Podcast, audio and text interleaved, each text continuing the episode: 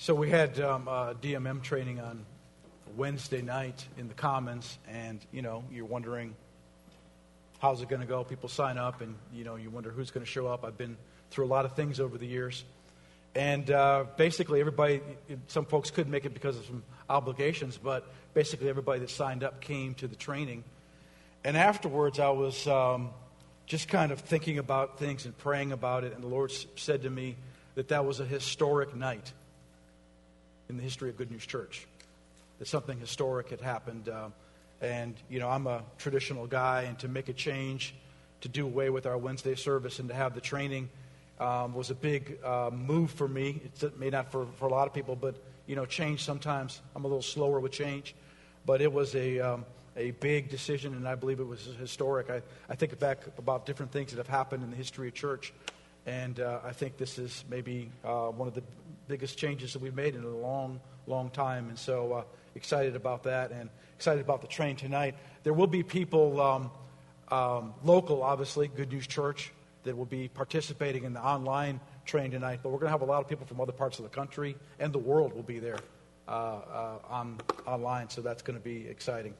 Um, so thank you for everybody that's participating in, in that. Um, uh, I believe that we're coming together like never before for unity and harmony.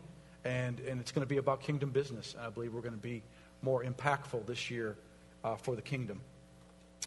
Now, as we're looking at the beginning of the year in uh, twenty twenty, none of us would be go wrong by devoting more time to prayer and study of God's Word. I mean, these are the basic big habits of any believer, is being in prayer, uh, reading the, the Word of, of God.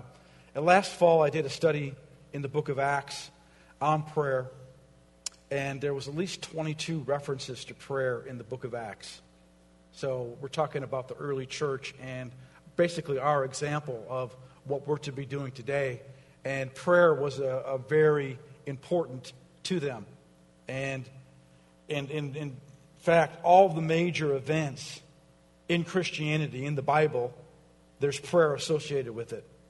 The birth of Christ, the Last Supper, the death and resurrection of Jesus, the forming of the early church, the day of Pentecost, and the day that the gospel is preached to the Gentiles. All those, if you study those out, you're going to see prayer is involved, you know, uh, heavily, heavily involved in all of those major events. And so if we're wanting something to happen in a major way here in Augusta, who wants that? Many hands. I do. I really do. I want to see a movement of the Holy Spirit here that is happening in other parts of the world. Uh, I don't want to just read about things. I want to be a part of it. And I believe that's what God, I know that's what God wants to do in this area. Uh, in the scriptures it says, He desires all men to be saved and come to the knowledge of the truth. That's His heart. For God so loved the world that He gave His only begotten Son. Whoever believes in Him would not perish, but have everlasting life. He doesn't want people to perish. We've got a lot of people right now, if, if things were to end today, a lot of people that we know, work with, go to school with, li- uh, our, our neighbors with, they wouldn't go with us in the rapture. And they'd be perishing, and that's that's not acceptable. And and so we we we so this God's going to have a lot of assignments and things for us to do, but the, the foundation is going to be the Word, the foundation four things He's going to have us to do is going to be prayer. So we like to start our year off with twenty-one days of prayer. And so we're we're starting that um, tomorrow. And you have the schedule for that. And I hope that you can uh, partake in that either corporately or individually. And I, I'm a strong believer in both types of prayer. I'm not one's not more important than the others, but um, certainly in the in the book of Acts, they had individual prayer and corporate prayer. Both are important. Um, let's look at uh, Mark eleven. It's a real foundational scripture on prayer. Mark eleven, verse twenty-two. Prayer is simply talking to God. Um, it's, you know, what's on your heart. And then talking to God is communication. It involves talking and listening. It's not complicated. We make it complicated. But uh, we're talking to Him. And he he wants to talk to us. Uh, and so Mark eleven, verse twenty-two, This is the uh, after Jesus had uh, cursed the fig tree, and then the disciples noted that the the fig tree had dried up from the roots. And then Jesus is now teaching from that illustration, pretty significant illustration here.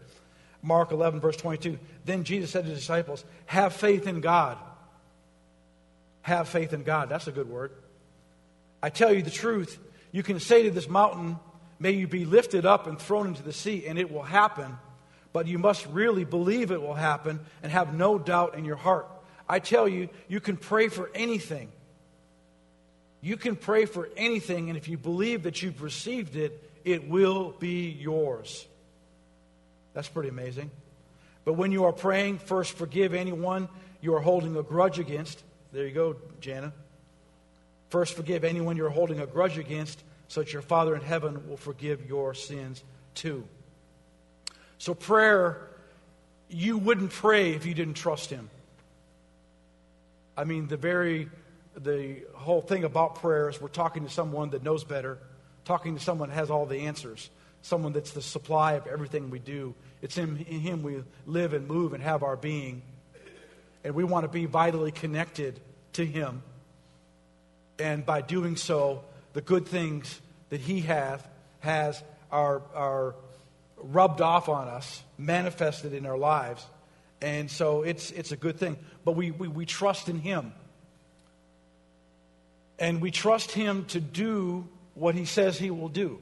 What He will do, you know. He's faithful who promised.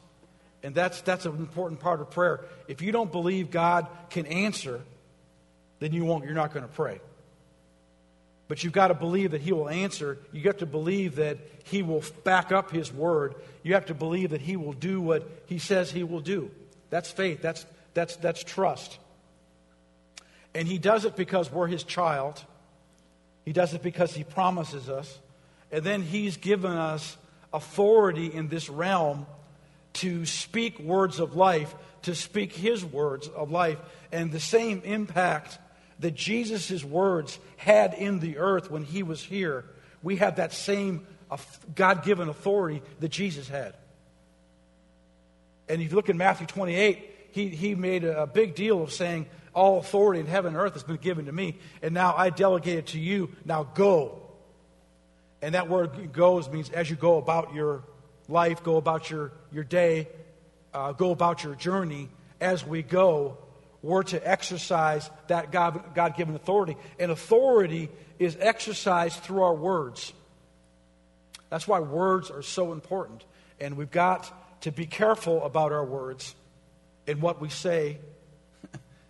You know, because we're the Scripture's talking about that. It's about believing your words, that your words will come to pass. Now, it's not based on, now it will work. This this will work whether you're believing the word or not. It, it, your words connected with your believing, being spoken, is going to bring about uh, a reality in your life. But God's way is to put His word in our hearts and And keep putting in our hearts until you believe it, and then speak that out. This is how you were saved. And and by speaking it out, it, those words go into this natural realm and actually bring change. Um, and then that's that's just part of God's plan. So it's really important what we're saying, what we're believing, what we're speaking. Now, He uses the word mountains, uh, and I've seen some... Some big mountains, I'm sure you have too. Either the picture or actually being there. I think probably the biggest mountain I've climbed is maybe thirteen thousand feet. And it's pretty amazing when you're up there at the summit looking down. And I know there's a lot taller mountains than that. Um, but that's, maybe that's all the higher I want to climb, really. Um, but anyway, mountains, and he, he's, he's giving us something big because He's wanting you to know the authority that you have. He's wanting you to know that the power that resides in you. He's wanting you to know the power of your words can cause big things to happen. Either to be removed or to come into your lives. Now, it's, it's, it's already working for you. Your life is a product of your words. You, you, you might as well, might as well get it working for you and, and to be skilled in it and to understand it and get it working for you. But uh, I think uh, many in the church have just uh, made the mountains about personal mountains, which is okay. I'm totally fine with that. But I think as you mature as a believer, you start realizing that any mountains that are obstacles for the church become a mountain for you. And you're going to use your words to not only move it out of the way for you, but for others. And that's really a higher, a higher realm, a higher believing. It's a higher maturity when you start thinking that way. Instead of just thinking it's all about me, you start thinking about others. And we know this, that um, faith is produced by the hearing of the word. It works together. Prayer and the word work together. We talk about launching our prayers from the platform of God, of God's word. I mean, that's the healthiest form of prayer, is, is to be speaking God's word to him, be speaking God's word in this uh, natural realm. Um, that's where the power is, and that's what you want to believe. Prayers that are doubt, doubt-free are prayers that are founded on the Word of God and inspired by the Holy Spirit. Now, it, it mentions there at the, the, the last part of these uh, verses about uh, forgiveness and reconciliation and holding a grudge. Um, getting out of the love walk will hinder your prayers. Getting out of the love walk, it, it's, it's, it will cause, first of all, if you're out of the love walk, you probably won't be praying. You know, and so it's good as we're starting off this year. We've been we're talking about some, some messages from last year. It is good to reconcile. It is to, to forgive. If you've got things in your heart, it, it's getting in the way of the big things that God has for you. So we need to deal with those things. So so we can never get out of love. Can never get out of the, out of the love walk. Now, if we desire big things to happen here in Augusta, and I and many raise their hand, and, and, and I want that. We need to be speaking the things that God is showing us, that we're seeing in the Word, and, and ask God to do it individually and corporately. Now, I, I'll let, let you know, you know, Eddie's talking about twenty twenty and, and our lives and goals and all that. Let me give you a little secret. You rise in your life to the level of your prayers. When you start asking God for big things, big things will start happening for you personally, because you're someone he can work with. He's going to elevate you. He's going to promote you. He's going to open doors for you because your heart is right, and what what he wants, it's what you want. Uh, and so I'm really encouraging us as we're starting off this prayer time, twenty-one days of prayer. I'm hoping by the end of the twenty-one days, we're asking him for some humongous things, maybe bigger things than we've ever asked before. Okay, now let's look at Ephesians three, verse twenty. We have talked about this verse so much, we've coined it as our own. We call it an E three twenty. Have you heard that? I'll, I'll, I'll write that on emails or things that, that people understand that. I'll, I'll, I'll instead of just saying the verse, I'll say E three twenty. People know what I mean. Like, that's over and above. That's E three twenty. But this is a good verse for us to know when we're wanting to pray, pray big prayers, because God is wanting us to pray big things. He's wanting us to speak big things. Um, and he's wanting to do over and above these prayers. Now look, Ephesians three, verse twenty. Now to him who by in consequence of the action of his power that is as at work within us, is able to carry out his purpose and do super abundantly. Say super abundantly. Is super abundantly, is that a, a big thing? Is that big? Doesn't that sound big? He wants to do big things in twenty twenty. He wants to do big things in your life in twenty twenty. He wants to do big things in this church in twenty twenty. He wants to do big things in your business, in your family, in your school. He wants to do historic things. That's his heart. But now look, far over and above all that we dare ask What does James say? We have not because we ask not. I think the enemy has done too good of a job to silence us. I think we do feel inadequate, or we do go by feelings, or we go by circumstances. That, that's, that's not where faith is. Faith is believing in something we don't see. But the enemy's trying to silence us, silence your voice, because he knows that's where the power is. And then also, Matthew eighteen talks about coming into agreement. Um, there's power in agreement. So it's no wonder he's trying to tear you down, make you feel bad about yourself, but also divide you from other believers. And why, why is that? Because when we come together, power is made available. When we come together, things happen for the kingdom. And so the enemy's doing all he can to fight that. And so we've got to dare ask. In twenty twenty, you've got to dare ask. Or think. What are you thinking about? And thinking about the Word. Infinitely beyond our highest prayers, desires, thoughts, hopes, our dreams. To Him be the glory in the church and in Christ Jesus throughout all generations, forever and ever. Amen. So be it. Now, I'm about to get into something that um, it's it's it's it's meaty. Okay? And I don't think I could really talk about this unless we did maybe the last, had gone through the last part of twenty nineteen. We talked about a lot of different things about what God wants to do in the earth. We've talked about prayer. We've talked about consecration. Um, so many different things. And really couldn't get into a message like this today unless we were prepared for it. And um, I was uh, I knew I'd be speaking on prayer on Sunday, and I was kind of just meditating on things. And the Lord said to me, go to John seventeen. Now, that is so interesting because I've not been studying John seventeen. I know what John seventeen, a lot of what it says in John seventeen, but it wasn't what I was thinking about talking about today. But He said, go to John seventeen. And as I got into that chapter, it um, it, it just became alive, and I, be- I began to see some things.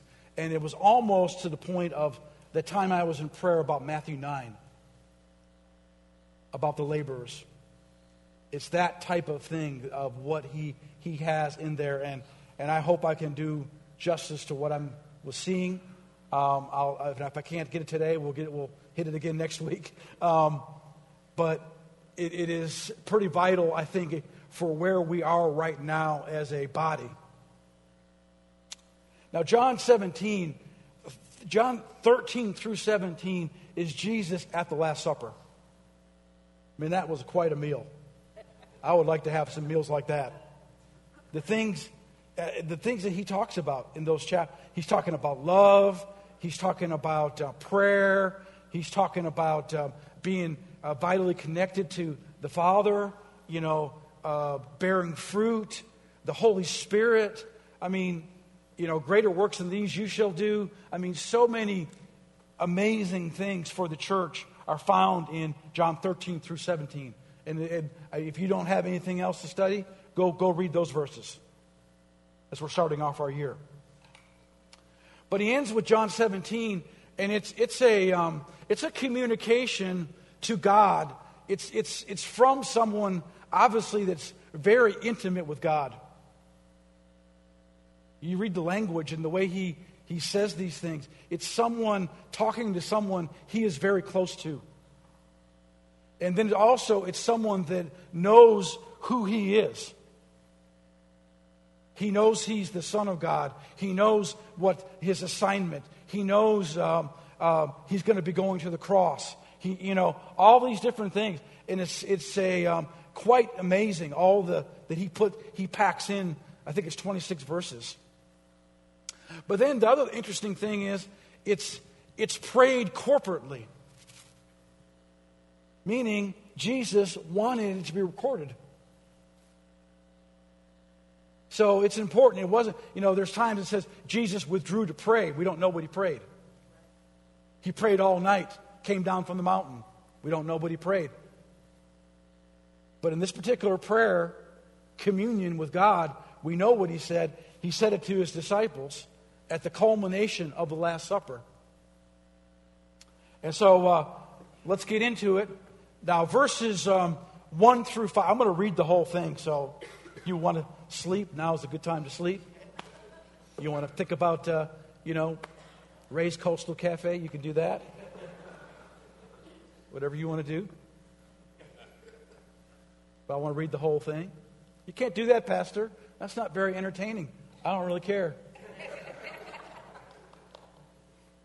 I really don't care. I feel like I should read it, so I'm going to read it. But verses one through five, Jesus is really talking about himself, praying for himself.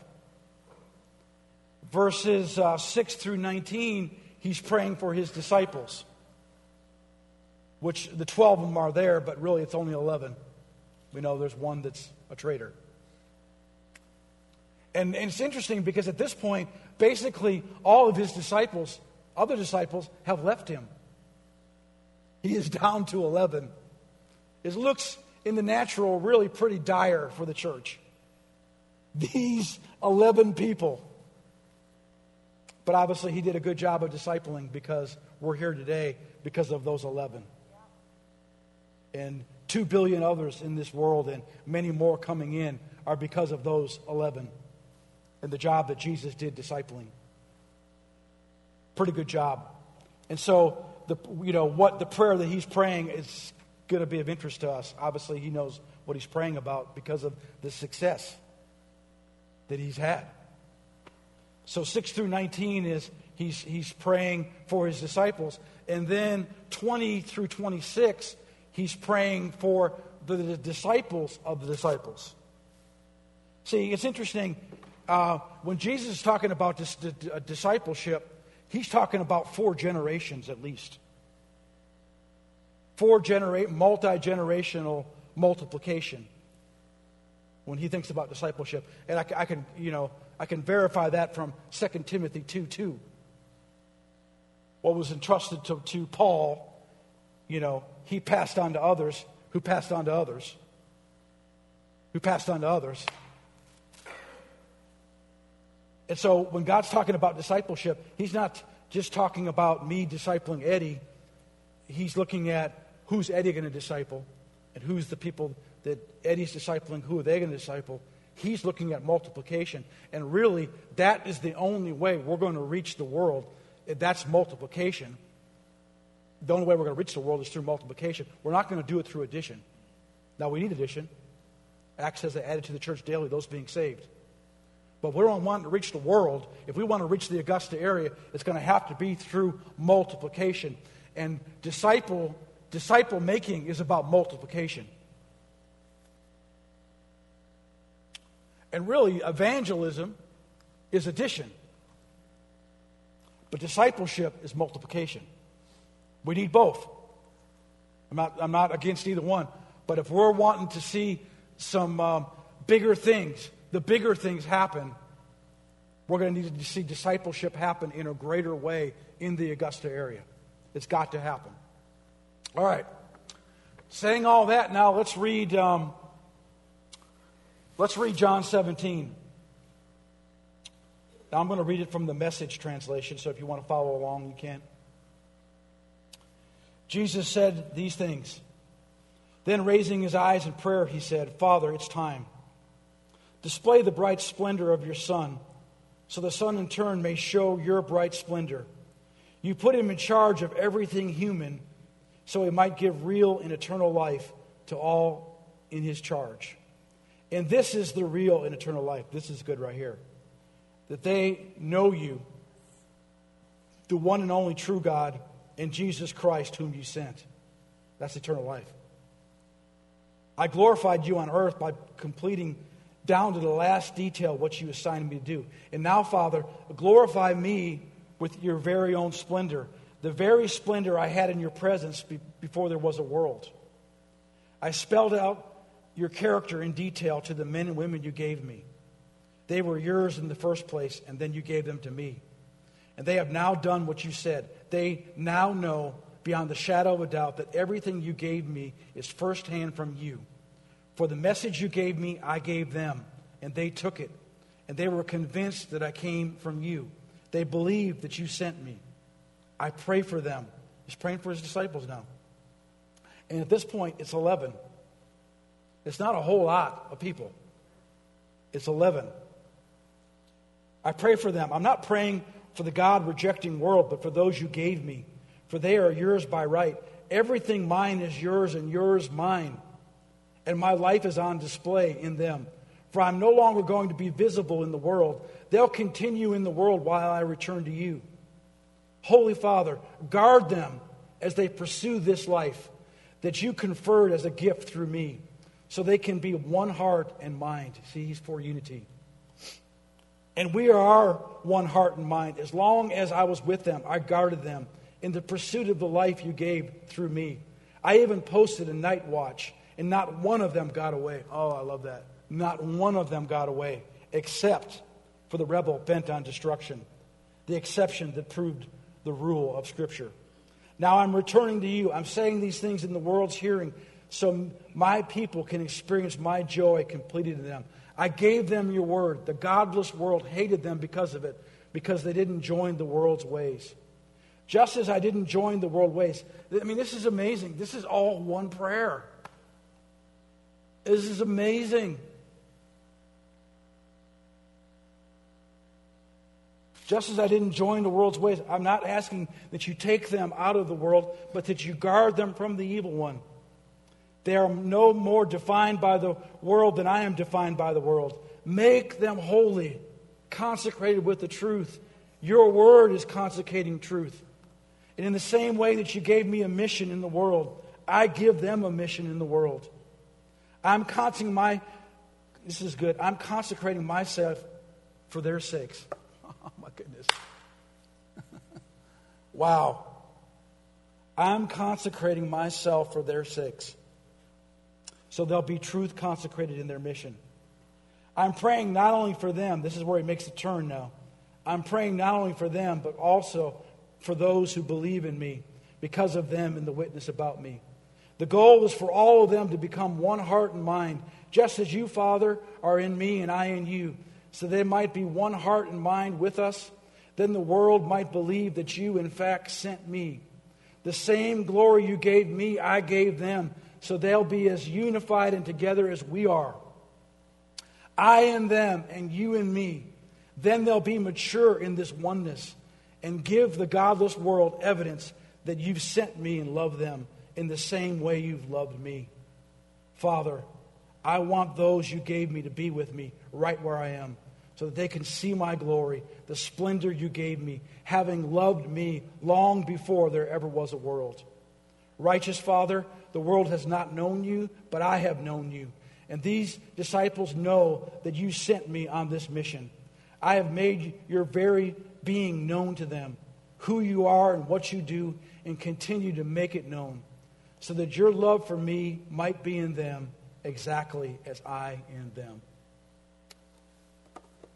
This right here, and and, I, and thank you for just going along with me on that, because I know it's not exciting to have someone else read a scripture to you. Um, but this right here, I, I think this is probably one of the most important prayers of the New Testament.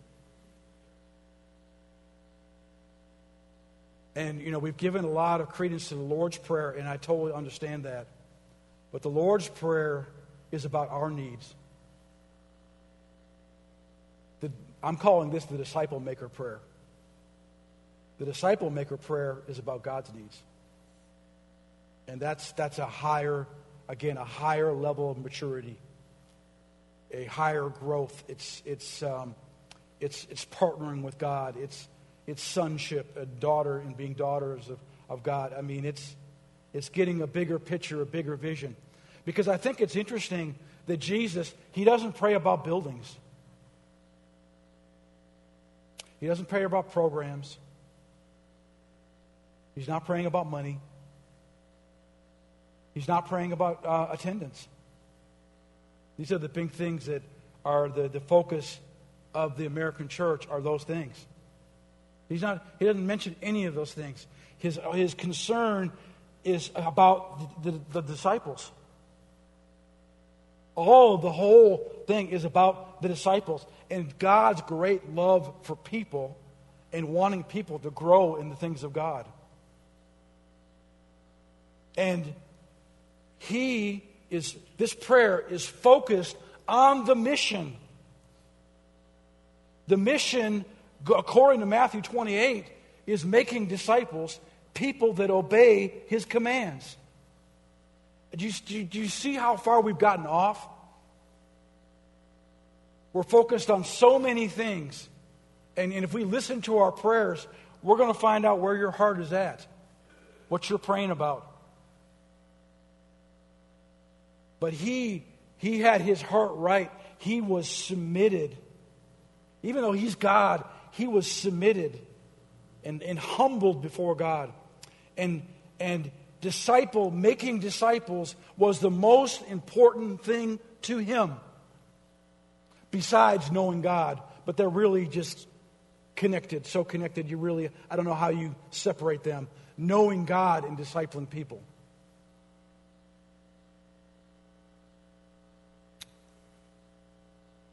And so I, I think, you know, you, if, you know, as we're talking about prayer, um, I think if we would begin, you know, twenty twenty praying this, I'm not saying don't pray other things. We we know a lot of things about prayer. We've learned over the years. But I think this needs to be a focus for us in twenty twenty because of where we're going as a body. And we need to be praying these things for each other. And we need to be praying these things for our disciples. Now let me go through some of the things he prayed.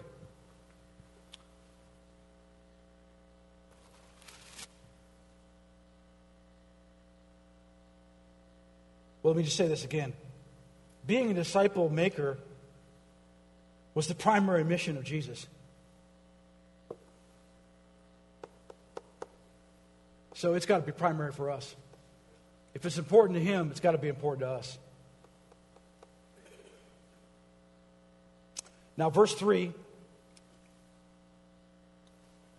one of the things we need to be doing during these twenty-one days is the first thing in being a disciple maker is what is truly important in life, and that's eternal life.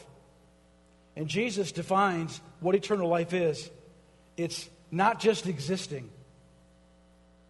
It's not just having a good life. It's not just having a comfortable life, just having your needs met. Eternal life is knowing the one and only true God and his Son, Jesus. That is the foundation of life. And so as we begin twenty twenty, where are you at? Is that your passion?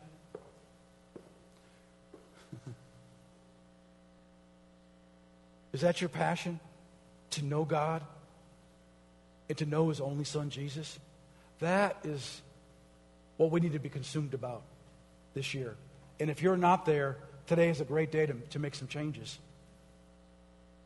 Because eternal life doesn't start when you die. It starts now when you made Jesus the Lord of your life. You can truly live. But life, eternal life, the God kind of life, it comes from him. It's found in him. And so you talk about goals. Make that your number one goal this year, is to know God and to know his Son, Jesus.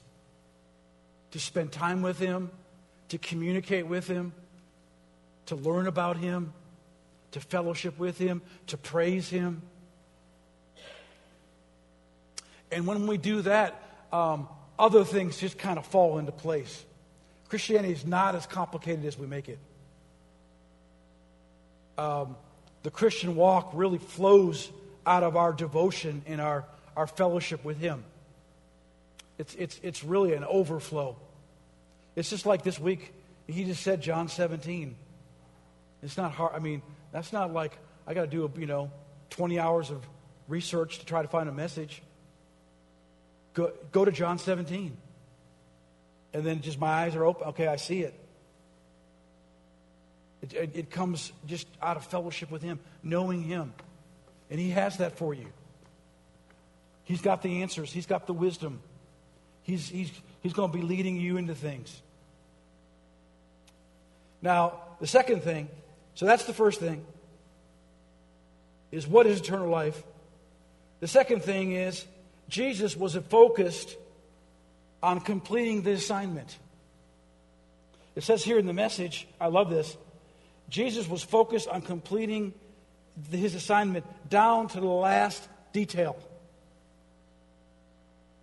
And so that's after you're you're talking with Him and getting to know Him, it's like the question is, what am I here for? What am I here for? And many believers, they don't know why they're here.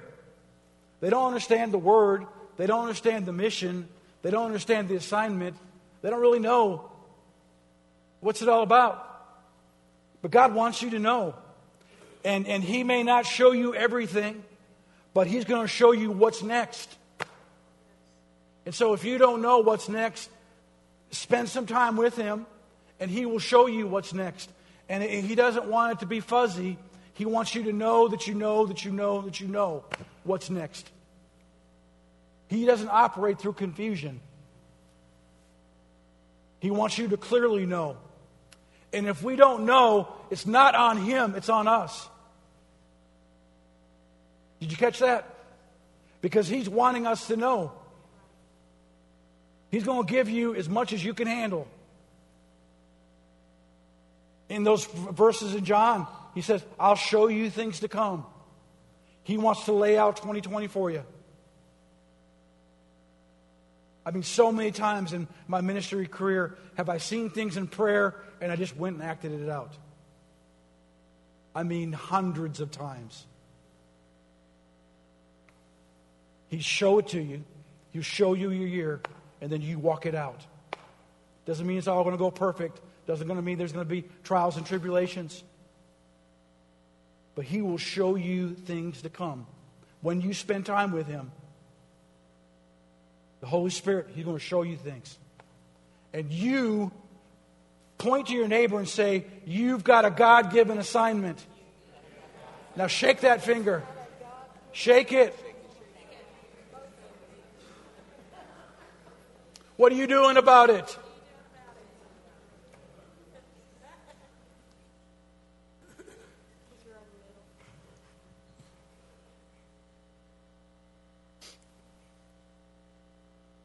We've got an assignment, every one of us, not just those that are called to full-time ministry or this person because of their gifting.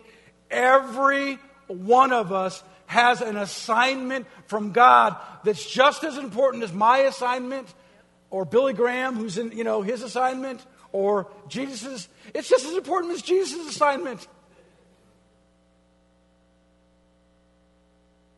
It's important.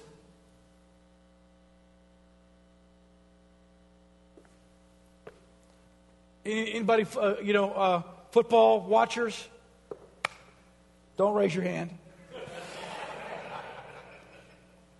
But when they're running a play, they all have an assignment. And depending on how well they do their assignment is how the success of the play. And everybody's got a, a, a, a part to play. And it's like in the body of Christ, we just have a few people doing their assignment. It's no wonder the enemy is blitzing and sacking the quarterback every time. Because half the team is sitting on the sidelines drinking Gatorade. Oh, man, this is the best Gatorade I've ever had. Can you can you rub this? You know, I got a little ache here. Can you rub this? We need players on the field that are trained and know what they're doing and walk into their assignment to the best of their ability. That is life. That is that is a life, truly life, living.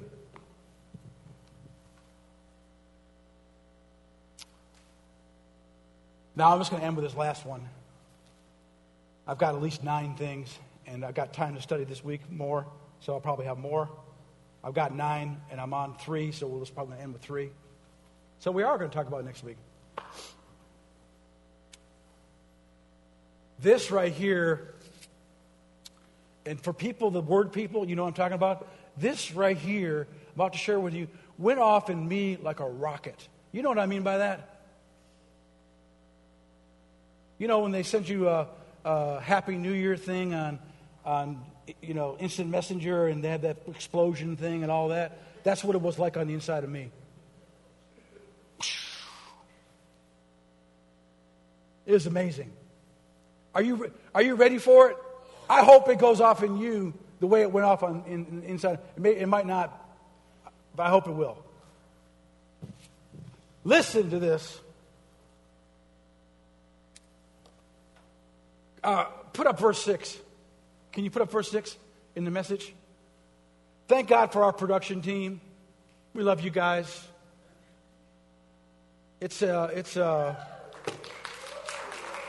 it, It, it, is a, it is a thankless job, because if you're doing your job well, no one even notices you. If, you, uh, if you're messing up, a lot of stares.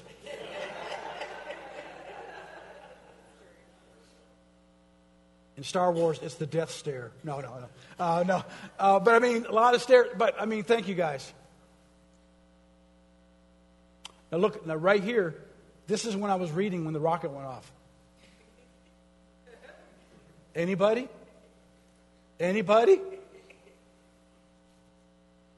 I spelled out your character in detail to the men and women you gave me.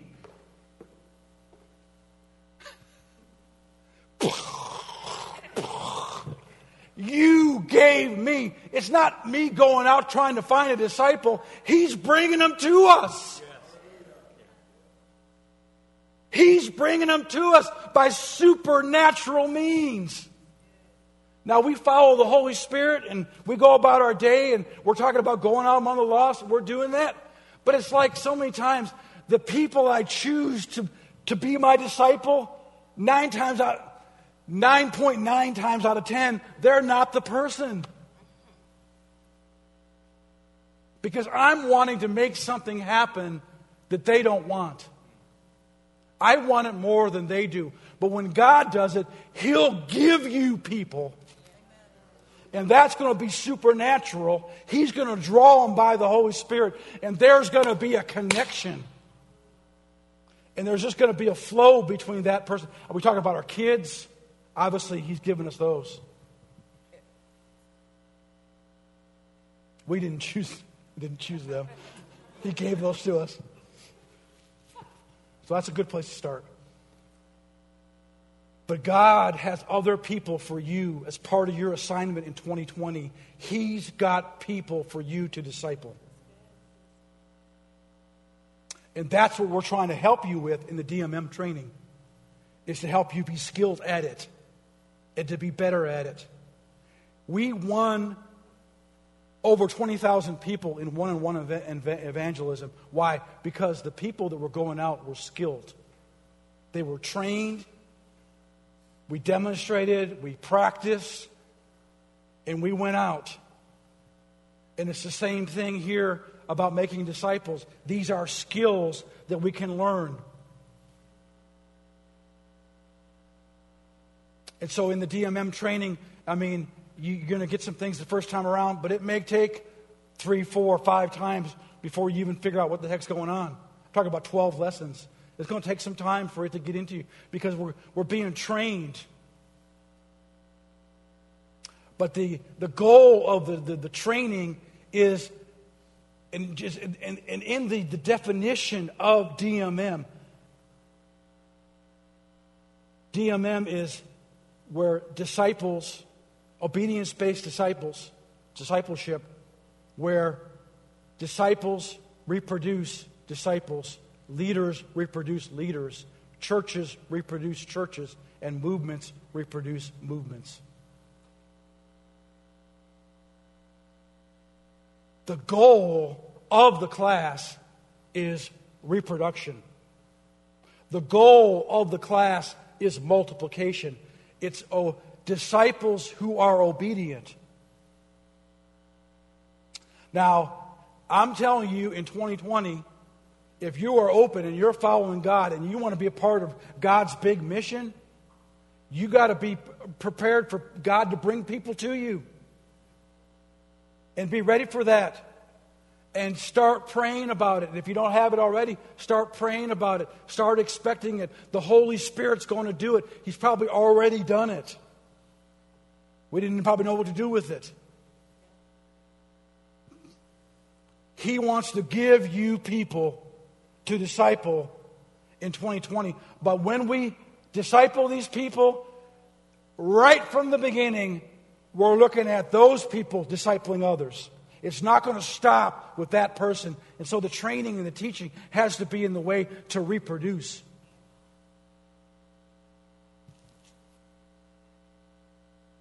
We got us an exciting year ahead of us.